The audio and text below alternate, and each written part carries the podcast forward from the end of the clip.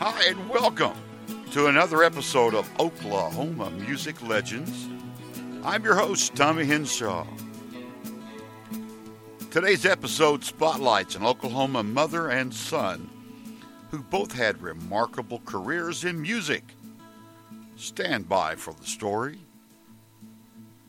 This mother and son had the distinction of being the only duo of songwriters who both wrote a song separately that reached number one on the pop charts. The songs in questions were released. The songs in question were released 15 years apart, nearly to the day. Mae Boren, while born in Bardwell, Texas, her family moved to Oklahoma when she was two, so we're claiming her as an Oklahoman. She attended both East Central State College and the Oklahoma University, where she graduated with a degree in journalism. After obtaining her public teaching certificate, she married teacher, coach, and naval officer John Axton. Mae taught English to school children in many towns throughout the state of Oklahoma. Together, they had two sons Hoyt, her oldest and legendary musician, songwriter, and actor, and her son John, who was a much celebrated attorney in Ada, Oklahoma. In the mid 1950s, Mae left Oklahoma to join her husband at his new assignment in Florida.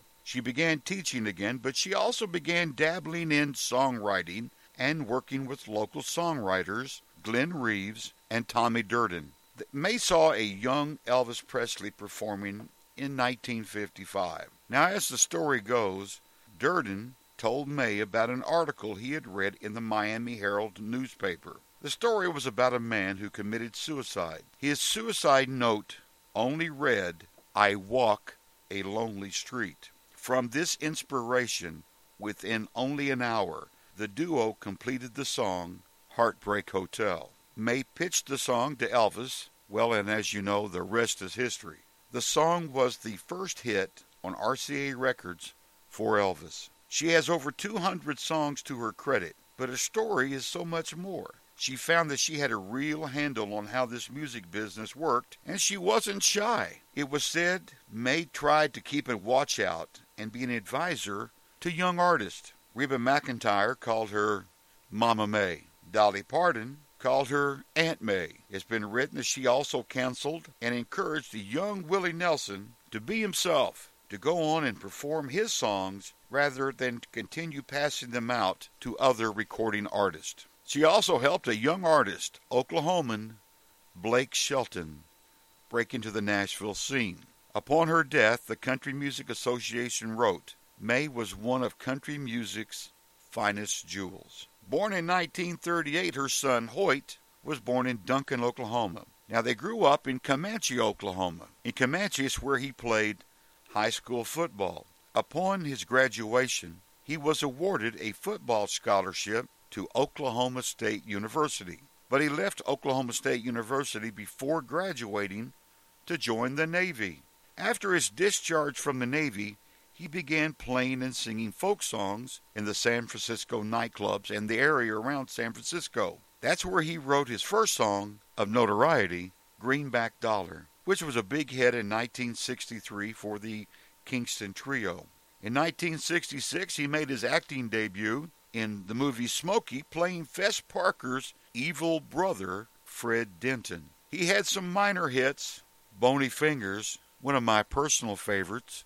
Lyric goes, Work your fingers to the bone, and what do you get? Bony fingers. When the morning comes, in the lyric goes, When the morning comes and you've got to get up, how are you going to find your shoes? Della and the dealer, the clever lyric, the clever lyric, Della and the dealer and a dog named Jake and a cat named Kalamazoo. And also, he's well known for his song Jealous Man. Hoyt might be better known for his written songs that were performed by others. Here's an example Joy to the World and Never Been to Spain.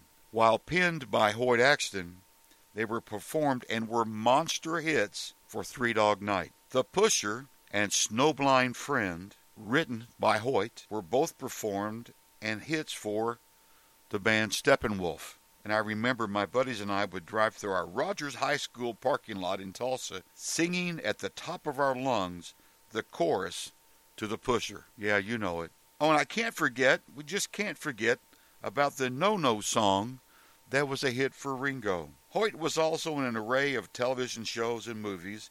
His two most famous appearances in movies might just be Black Beauty and Goonies. He and his mother Mae Axton hold the distinction of both writing songs that charted number one on both charts. They also have the distinction of being the only mother and son songwriters where Elvis performed one of their songs. Elvis, of course, sang Mae's Heartbreak Hotel, and he covered Hoyt's Never Been to Spain, but I've been to Oklahoma. You've been listening to Oklahoma Music Legends. Be sure to like our Oklahoma Music Legends Facebook page. Stop by our website, oklahomamusiclegends.com, for our latest podcast updates. Check our ever increasing eclectic gallery page. I'm sure you'll find some surprises there. Visit our contact page, drop us a line, a comment, let us know if you have a suggestion for a Oklahoma Music Legends episode or if you'd like to be added to our email alert list.